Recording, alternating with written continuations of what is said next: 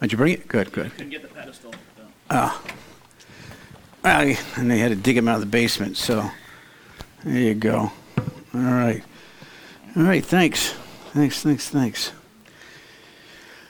All righty, all righty. Do, do, do, do, do.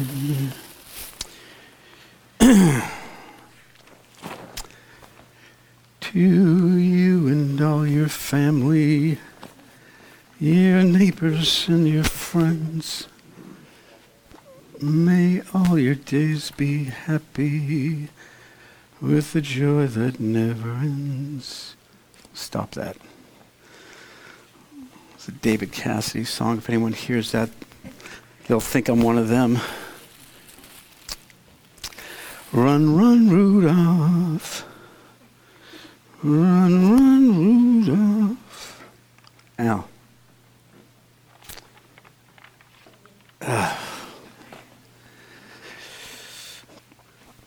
No legs. Uh, I got it. I got it.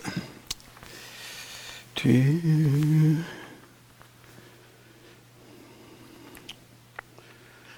Gee, Santa Claus is coming to town.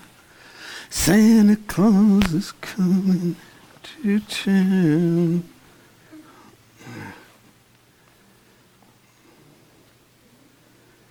He knows when you've been sleeping. Yeah. Yeah. Close enough.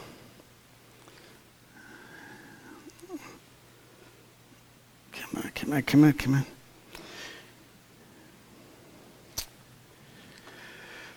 Run, run, Rudolph. Uh,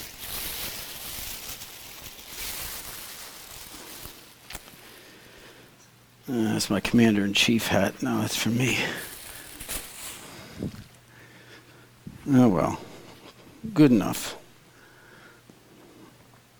Uh, there we go. Uh, there we go. There we go. We're all ready.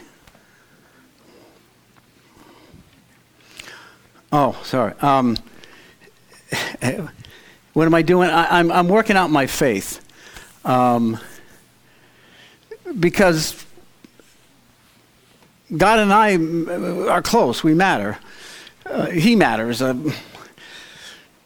oh, but by the way, who is that? Oh, that's, that's God. Don't look at me like that. That's, that's, of course, I believe in God. I mean, I'm not some degenerate. I mean, I grew up with, with morals, uh, and and you got to have you got to have God in, in your corner. Um, life's hard and and it's tough, and and without God, I mean, you can't get much done. Now, see, you're looking at me with those judgmental faces when I say that that's God. Well, what does your God look like? I, I, bet for some of you he's nothing more than a, a potluck supper and a free meal. I'm just kidding with that. It is interesting. It's an important question. What does God look like to us? What does God look like to you? Um, what does He mean to us? What does He mean to you? If somebody were to see how you viewed God, what would they think? If somebody were to see how, um, how you treat your relationship with God, what would they see? Uh, there's, there's, a great quote um, by Dietrich Bonhoeffer I came across this week, and I don't know if you'll be able to read it. It says, um, it should be live your life as a Christian should make non your life as a Christian, excuse me, should make non-believers question their disbelief in God. Uh, Bonhoeffer uh, thinks that we should live our lives in such a way that when others look at us relating to God, it should make them question their disbelief in God. So the question is when, when people look at you and they look at the way that you look at God and they look at the way that you relate to God, when they look at what God means to you, what do they see? Does he even matter? I mean, is God just a, um, a pretense for a, a, free meal at a potluck supper? Um, is, is, is God uh, uh, an important job in the church because you got nothing better to do, or, or maybe you're in a dead end job and you don't feel overly important, so, you know, go to church, get a job, do something for God, look like a hero? Uh, is, is God some principle or concept that, that makes you feel good when you're emotionally not feeling so well? Is God kind of like a, a, a rabbit's foot? You know, he's there, he's in your back pocket, and if you get in trouble, you know where to go, you, you know how to call on his name, you, you just kind of pull him out of the basement. What does he look like? This morning, we're going to finish our series called Majoring on the Minors. And we're going to finish with the last minor prophet, um, the prophet Malachi. The name literally means the messenger. Malachi came to confront the people of God, to confront them on how they viewed him, how they related to him, how they interacted, what he meant to them. Uh, Malachi is the last book that you'll find in the Old Testament. And uh, it was the last book written by the prophets. In fact, Nehemiah and Malachi were probably the very last books. Um, as you know, we had kind of talked about the history before. Israel was split in two because of uh, their sinfulness. And it wasn't very long before the Assyrians came in and invaded the north of Israel, took over. And so all that remained of Israel is what was Judah in the south. And then eventually, because of Judah's selfishness and sinfulness, the Babylonians came and, and took them. And then the Persians came and took all of them. The one good thing that happened with the Persians is when they finally consumed all of Israel, they began to let Israel alone as a nation. In fact, they had taken the people that were dispersed throughout all the different um, uh, countries and nations and allowed them to come back and allowed them to rebuild the city, rebuild the temple, rebuild the wall around the city. And so when the Persians took over, it was a good breather for the nation of Israel. And so Nehemiah, like many of the, uh, the minor prophets, was a part of that. Nehemiah came and he preached because the temple was built and yet the wall had fallen down around it, around the city. And Malachi came right after everything pretty much was built. Malachi came, though, to speak to the people of Israel because here's what happened once Nehemiah had motivated the people and got everyone going, and once Ezra the scribe came and, and, and uh, found the law and revealed it to them again, and the people had repented and there had been a short period of revival, it all kind of fell flat. Once everything was back the way it was supposed to be, the people just went about their business doing life as they used to do it. And so God sent Malachi to go and to confront them on their sinfulness. Now, one of the interesting things about Malachi, one of the things that always stands out, you can't read a commentary on Malachi without it being noted that after Malachi spoke, after his prophecy, there was 400 years of silence. God didn't send another prophet after Malachi. You can say that God didn't speak to the people again for 400 years. It's what we call the intertestamental period, the period between the Old Testament and the New Testament. In fact, the only really Old Testament prophet that came, you might say, was John the Baptist, because he came as a precursor preparing the way for Christ. But John the Baptist is spoken of in the New Testament, and he's found in the Gospels, part of uh, the coming of the New Covenant. So we really talk about Malachi as being the last Old Testament prophet. And after him, nothing. For 400 years, God just stayed silent. But he didn't stay inactive. For those times that God was preparing for the coming of his Christ, preparing to do for the, peop- for the people what they couldn't do for themselves, preparing for God to come incarnate and demonstrate his love and bring their salvation once for all forever. This morning, we're going to look at this passage because it's going to help us to discern what happens to us that our view of God can end up like this.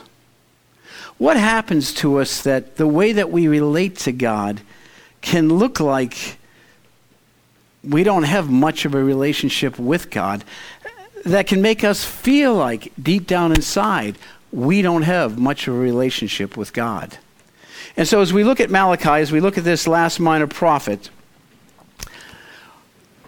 we're going to learn a very important truth about what happens to believers when they begin to drift when their image of God begins to suffer and the relationship with God begins to suffer with it. And so we're going to begin this morning in Malachi chapter 1. I'm going to kind of give you a bird's eye view of the book. We're going to jump around a little bit, but hopefully it'll make sense. Okay, we have that right? All right. Um, verse 1, Malachi begins this way, and I love this a prophecy, the word of the Lord to Israel through Malachi. I have loved you, says the Lord. And this is a problem to proclaim. Um, let me just stop there.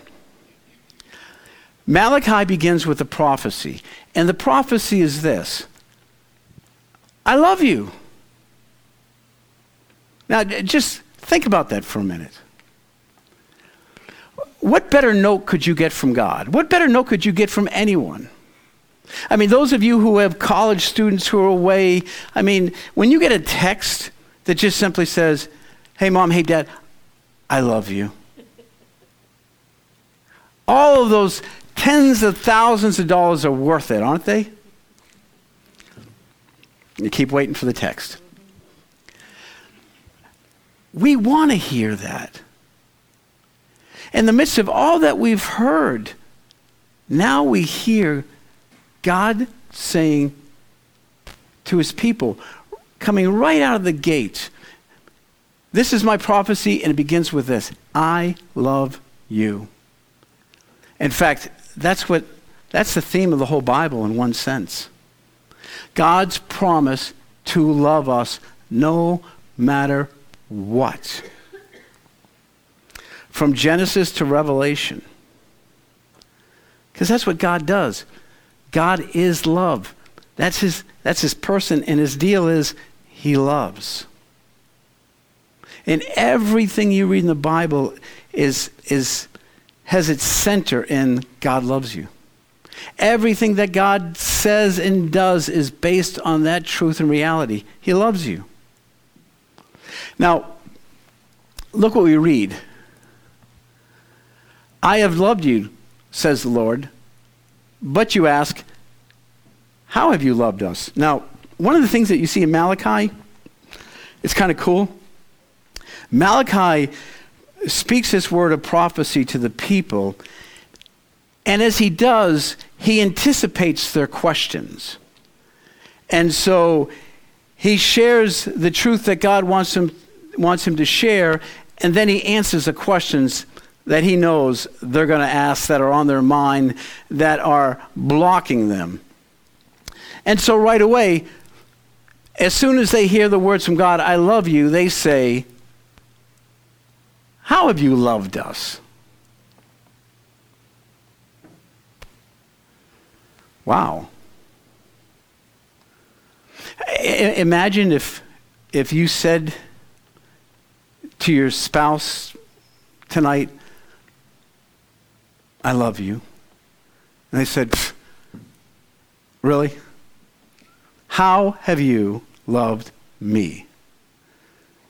Matter if you said that to your kids and they, and they looked at you like, Give me a break. You're the worst parent in the world. How in the world do you love me? I mean, who says something like that? But when God says, I have loved you, they have said, How have you loved us? And so, right off the bat, God gives three examples. First example is this Was not Esau Jacob's brother, declares the Lord? Yet I have loved Jacob, but Esau I have hated. Now, let me stop you right there, because that sounds kind of nasty. God loved the one and hated the other? Well, uh, let me explain that a little bit. God is proving his evidence of his love by saying to the nation of Israel, I love you. In fact, I chose you. And I chose you when you were unchoosable. That's not a word. No, kids don't use that this week. I loved you when, when you weren't even in the running. Why? Well, uh, because Jacob and Esau were twins. But Esau came out of the womb first, not Jacob. And, and, and, and you just got to understand, and, and, and the culture, in the Hebrew culture, this was a big deal. You're firstborn. I mean, it was such a big deal that yeah, if they suspected there were twins, man, there were, there were people waiting outside of the womb, waiting for the first one to come out with a pen to say, okay, who's going to be the first one? Because it matters. Got to have a firstborn. Can't have two of them. And Esau came out. Now, Jacob came out right after him, grabbing his heel, trying to be the firstborn. Tell me kids aren't evil. Um, but he wasn't the firstborn. Too late, so sorry, bye bye. You don't qualify. But God was making a point. My love is so powerful that, you know what? I overrid, overrode the rules. I chose to love the one who wasn't even in the running. And really, probably the more evil of the two.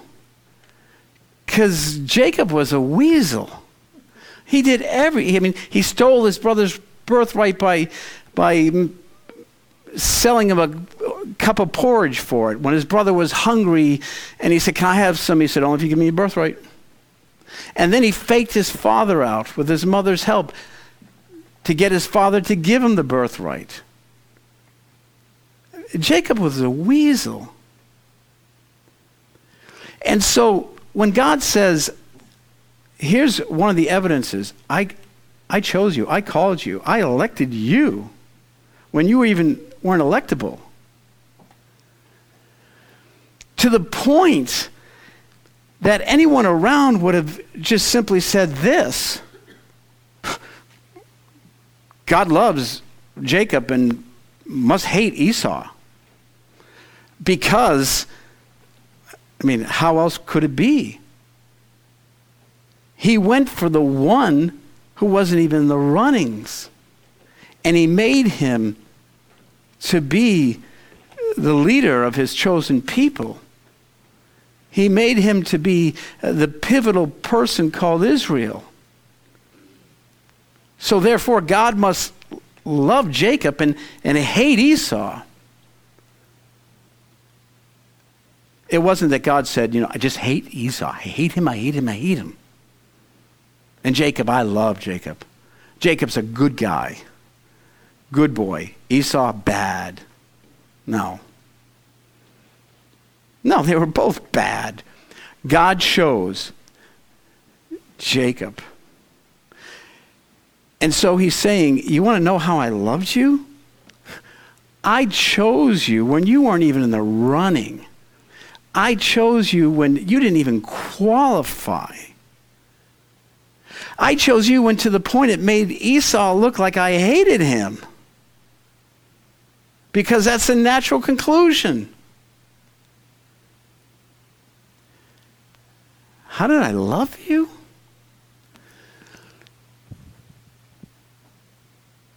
And I have turned his hill country into a wasteland and left its inheritance to the desert jackals. In other words, and I made sure because Esau, which became uh, the leader of a country back then we called Edom, that was constantly on Jacob's back, constantly on the back of the people of Israel, he says, I loved you so much that I fought off your enemies. Next slide. Edom may say, Though we have been crushed, we will rebuild the ruins. But this is what the Lord Almighty says They may build, but I will demolish. They will be called the wicked land, a people always under the wrath of the Lord. I will make sure that nothing comes in the way of my blessing. Okay. So God gives us evidence. I loved you. I called you. I protected you. and I have ensured you throughout history.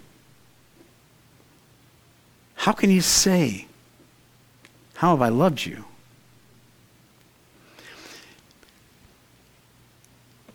Here's the principle I want you to take out of Malachi. The question of God's love is really about the condition of our hearts. The question of God's love is really about the condition of our heart. See, when we start questioning God's love, it means that there's something wrong with the condition of our heart. It means that we've stopped seeing who he really is, and we stop seeing what he's been doing for us. We question his love because he's not doing what we think he should do. Because we say things like, if God really loved me, he wouldn't allow me to experience this pain right now. If God really loved me, he wouldn't allow me to lose the person that I lost. If, if God really loved me, he would help me to find a spouse. Or if God really loved me, he would help my spouse to fall off a cliff. Um, all depends perspective, I guess. Um, if God really loved me, He would help my children to make me proud. If God really loved me, He would He'd help me to get the right job. If God really loved me, He would make life easier for me.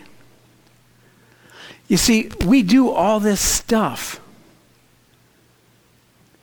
and, And because God doesn't play the way we want him to play, we come to the conclusion of the people of Israel that if God really loved me,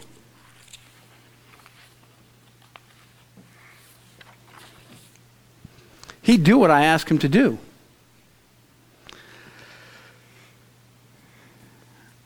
And because he doesn't do those things, guess what?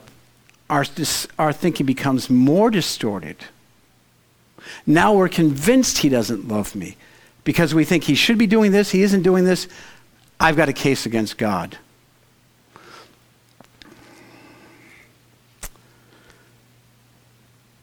The problem is we don't put God on trial.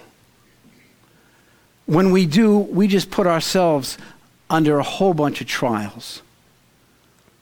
When we stop believing that God loves us,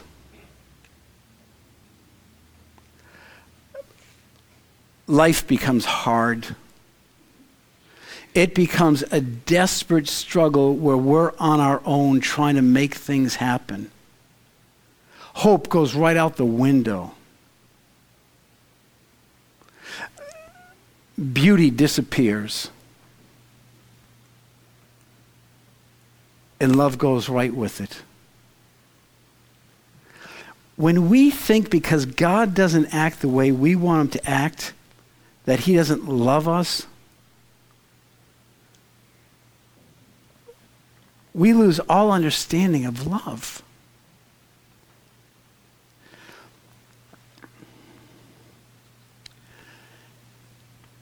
When we believe that God loves us, we can look around and we can see it all over the place. No matter what happens to us, no matter what pain I'm experiencing, no matter what loved person I lose, no matter whether I have a spouse or I don't have a spouse, no matter whether I'm lonely, no matter whether I'm struggling financially, if I believe, it doesn't matter, God loves me, then the possibilities are endless. Then I have every reason to rest in His love and know that love doesn't abandon. I have every reason to know that I'm not looking hard enough because if I do, I'm going to see love all over the place. Because the deal is, God loves you. He has a plan for you. All you have to do is just do the next right thing as you walk in His love. But see, that was the problem. They approached God and they had already decided He doesn't love us. Why? Because He doesn't do for us what we want Him to do.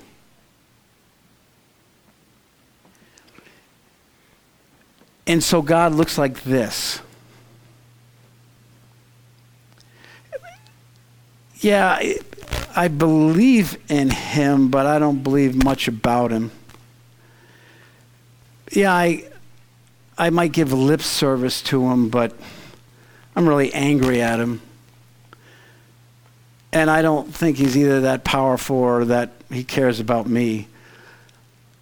So I, I keep him around because, you know, who knows? But day to day, this is what he looks like to me. And this is how I relate to him. Yeah, I, I, I do the minimal. I try to make sure that I can say, yeah, me and God, and so I can feel a little bit better, but I'm not counting on anything from Him. I mean, look at Him. What can He do for me? Because that's what I've created. And see, that's the problem. When we start to question God's love, we have already gone down the wrong road. And I know what, what some of you might be thinking whoa, whoa, wait a minute, that's not fair. I mean, there are people who they're going through real legitimate pain. They've lost somebody they care about. How can you get up there and, and now heap guilt on them by saying that questioning God's love means that there's something wrong with the condition of their heart?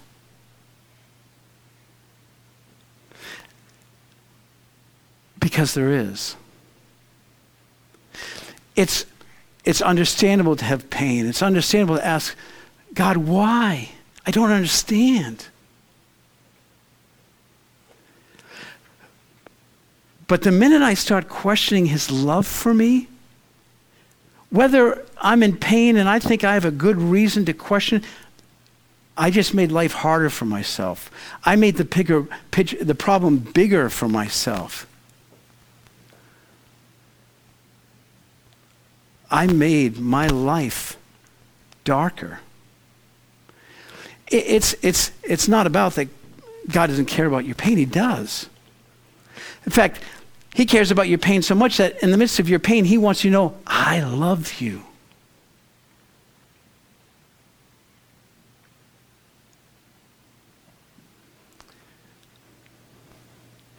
As a therapist, there are two things that I know that bring peace, of people calm. One is when they say to me, Doc, am I crazy? And I say, No, you're not crazy. And, and they go, oh. then they usually say, How do you know? Crazy people don't worry about being crazy. But more importantly, the second thing is when I say to them, Look, God loves you.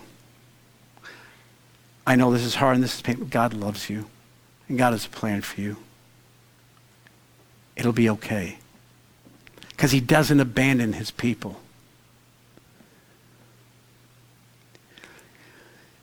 But when you believe that, when you believe that He does, the world gets turned upside down. Look, look what we read.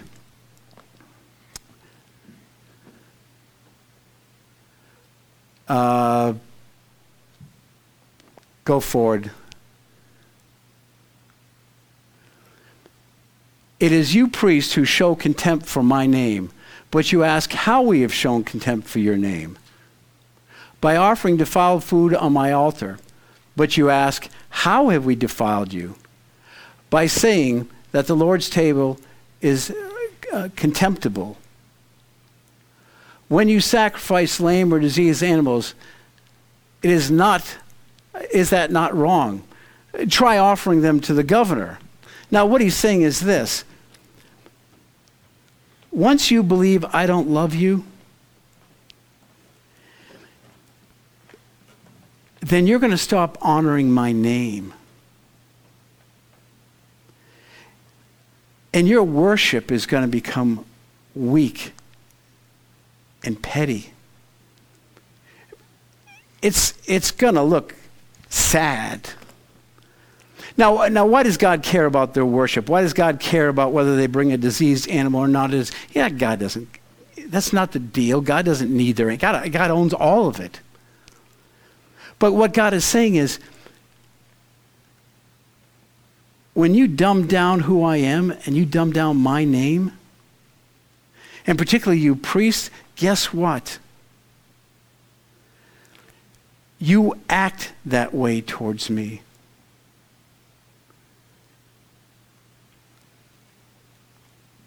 And you, and you condemn yourselves. You move yourselves further. That's why he says, look, if you did that with the governor, what would happen? Off with your heads. And because he doesn't love you. The minute we believe that God doesn't love us, his name drops down. And so, yeah, God is somebody we use as a pretense to go to church, but it's about church, it's about maybe feeling good, maybe it's about a potluck supper, maybe it's, but it's not really about God. It's not really about honoring Him. How many of you sing when we sing? I, who was over here making all the hand gestures?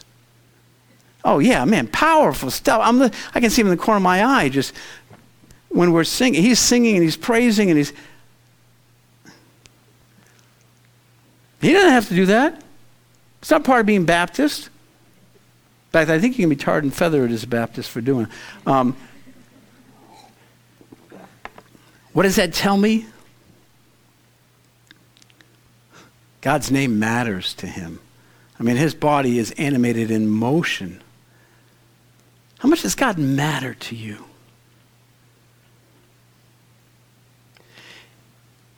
Is he holy and majestic?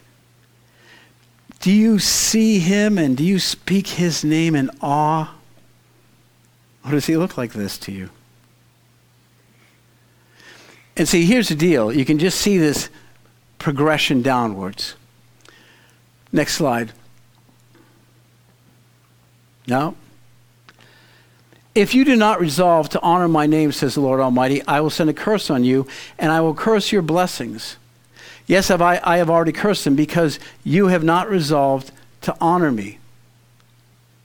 But you have turned from the way and by your teachings have caused many to stumble. You have violated the covenant with Levi, says the Lord Almighty. Now, why is God talking about cursing? Because he's saying this.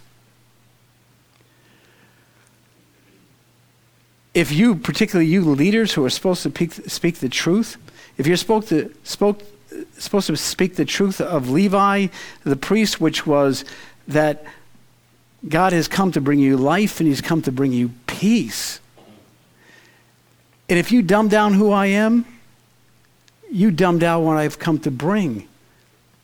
And you'll just twist the truth. And I won't let you do it. Because I love you so much, I will curse you to get you to turn around and come back to me. Does God curse his people? Does God make bad things happen to his people? Yes, he does sometimes. Now, I'm a firm believer that majority of bad things that happen instantly usually happen because we cause it. But eventually, when God causes it, it's because we've gone so far out in left field, His love wants to bring us right back.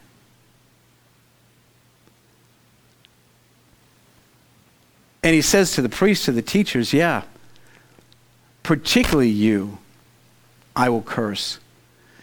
Because when you speak, when you distort the truth, when you distort my love, you cause others to stumble. And I can tell you as a pastor, and I would tell any young pastor coming to ministry woe to you if you don't preach the gospel and you don't preach it correctly. Because you will become the stumbling block for many people.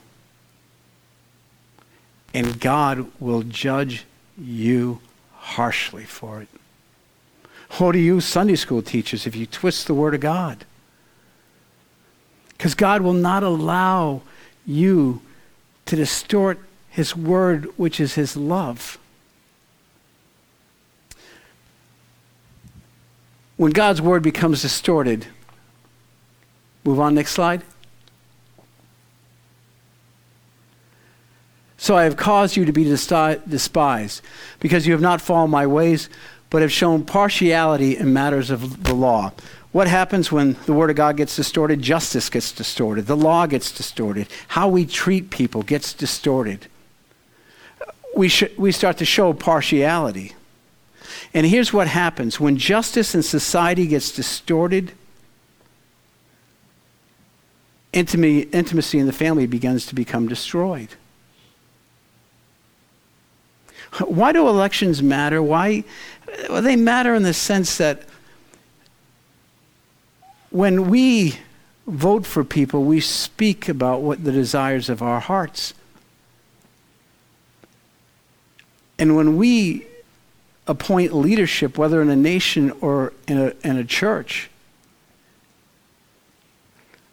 it's going to come back to either bless us or hurt us. In fact, Look what we read. Judah has desecrated the, the sanctuary of the Lord, the Lord loves, by marrying women who worship a foreign God. What happens? When you believe that God doesn't love you, you will go out and create idols that you believe will love you. Pornography. You know, what is pornography? Especially for women, I'm sure you're thinking, what's the deal with pornography? I mean, what's wrong with these guys? You want to know what pornography is?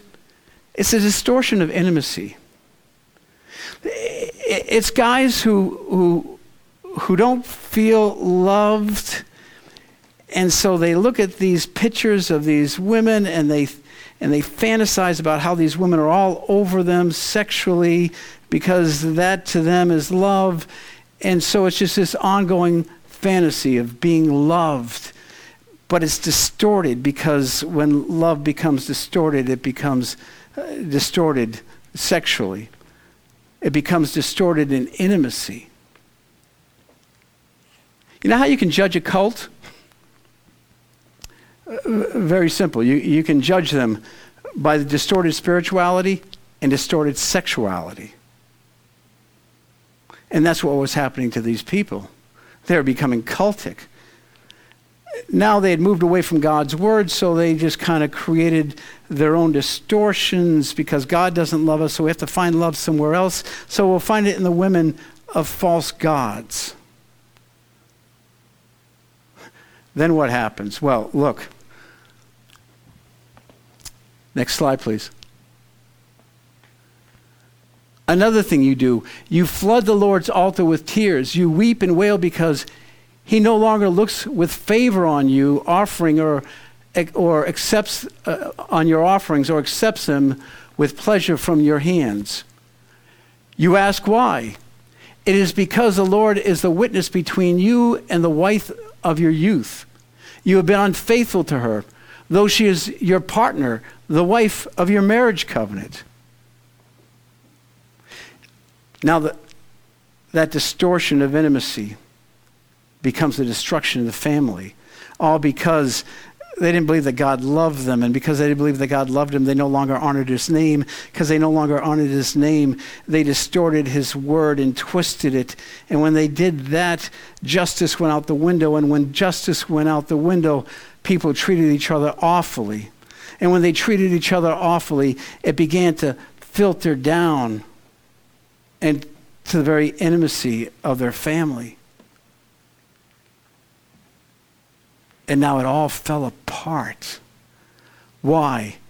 Because when you don't believe that God loves you, the question isn't his love, it's the condition of your heart. When you believe he doesn't love you, life falls apart and you become desperate and you become depraved.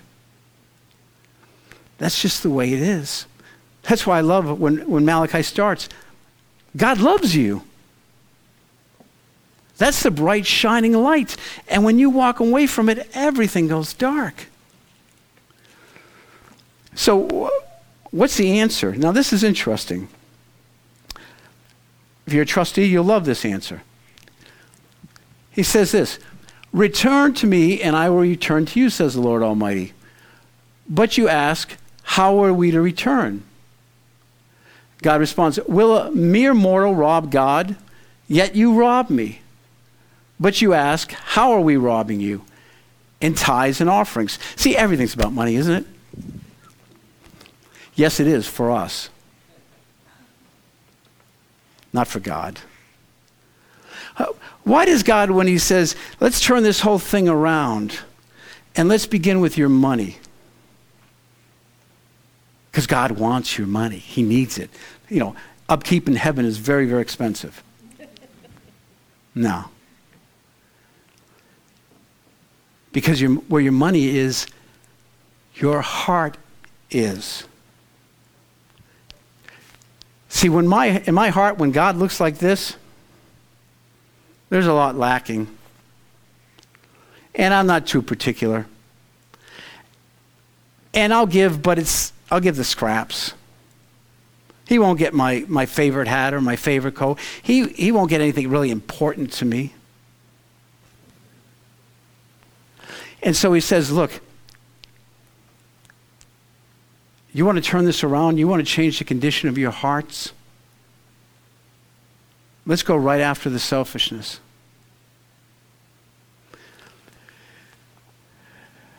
You want to know how much somebody loves God? look at their checkbook. That's not a pitch. Look, I, will take off my pastor. I'm just talking to you as friends. It's not a pitch, it's just the truth. Look at your checkbooks and you'll see all the thousands and thousands of dollars that you have spent on yourself. You know what's depressing? Amazon is depressing. You know why Amazon is depressing? Because they track all your orders.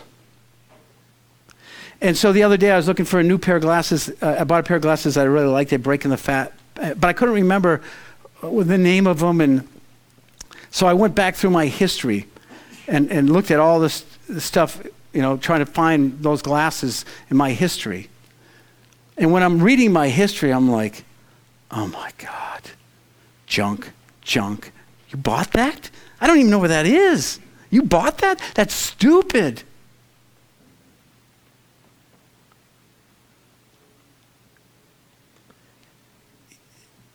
Yeah, that, I mean, thousands we can spend on ourselves.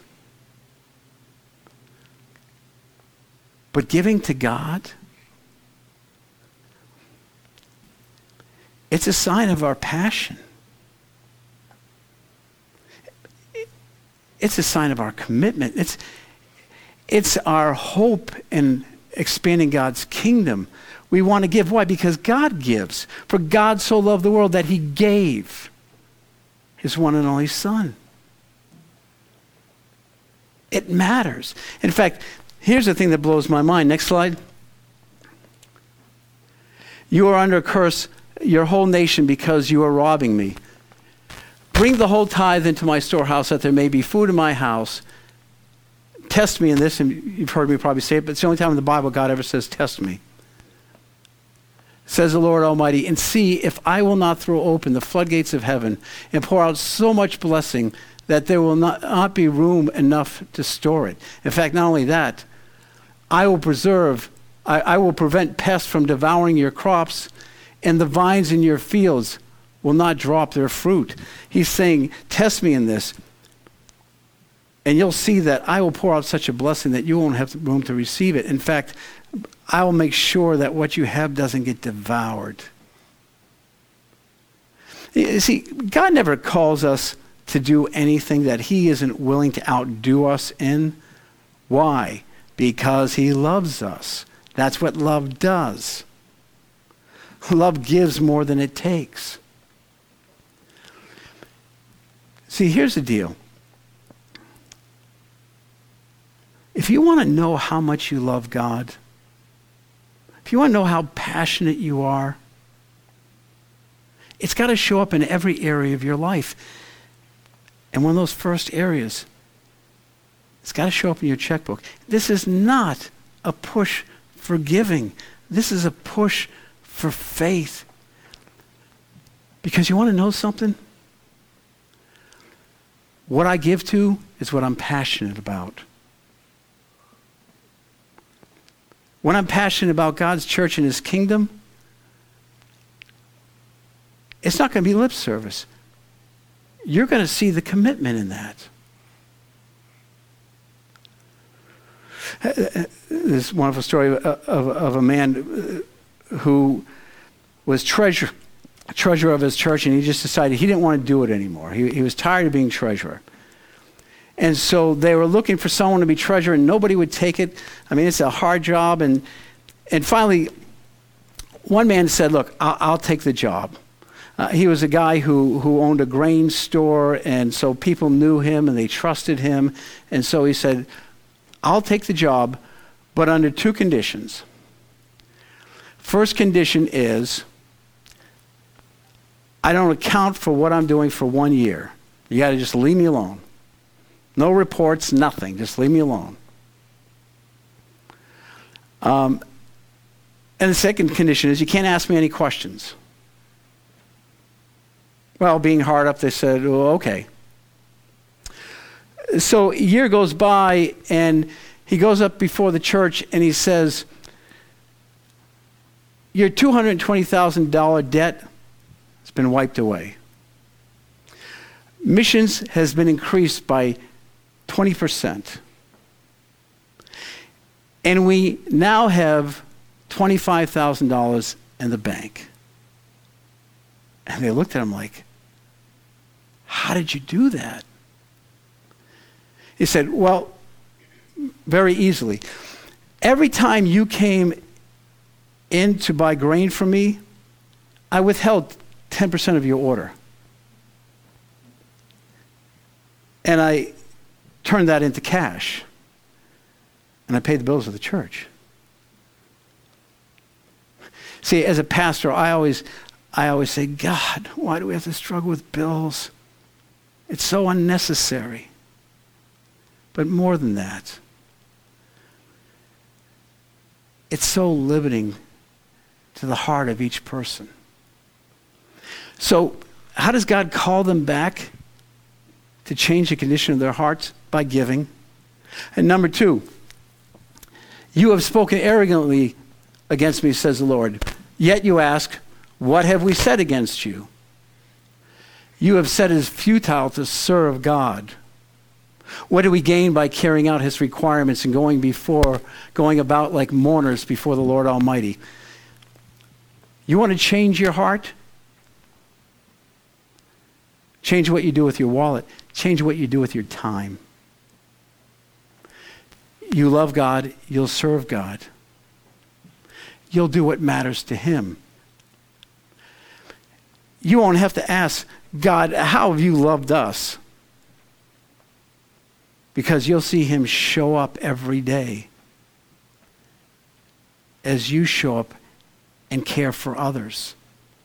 He'll care for you. In fact, we read this on that day, and he's talking about the great day of judgment. When I act, says the Lord Almighty, they will be tr- my treasured possession. I will spare them just as a father has compassion and spares his son who serves him. And you will go again and see the distinction between the righteous and the wicked, between those who serve God and those who do not.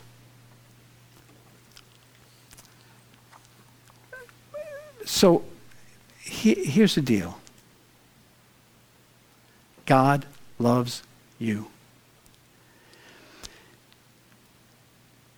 And you've got to believe that.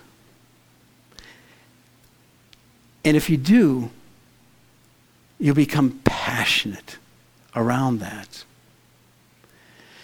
And you'll see all the ways that He has loved you.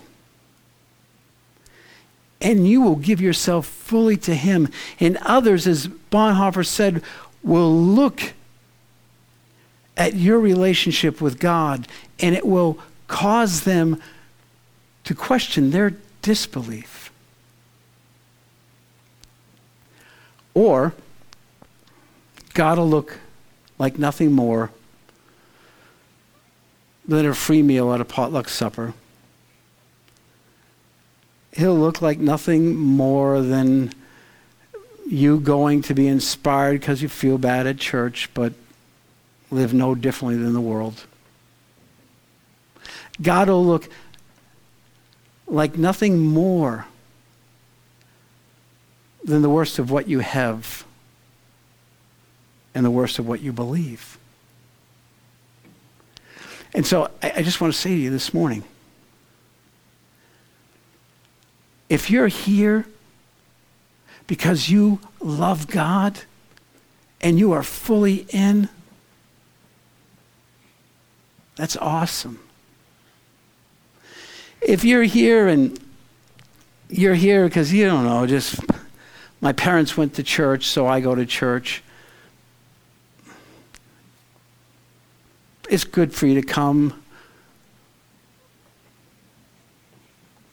but it's not going to change your life. It's not going to change the condition of your heart. It's not going to change what goes on in your behavior. It's not going to change what goes on in your relationships. In fact, you're going to even begin to think if there is a God, he must hate me because nothing's changing. And then you'll believe that. But it's only when you believe that he loves you, everything changes. For 400 years, God didn't say another word to the people. For 400 years, that was the thought he wanted them to ruminate over and over again. I love you. And I want you to love me. Because when you do, great things will happen. And you will feel loved. And you will see the power of love. And you will share love with the people around you. And that's the word 400 years that Jesus came to give all over again. God loves you. Now come and receive and come and follow. Let's join our hearts in prayer.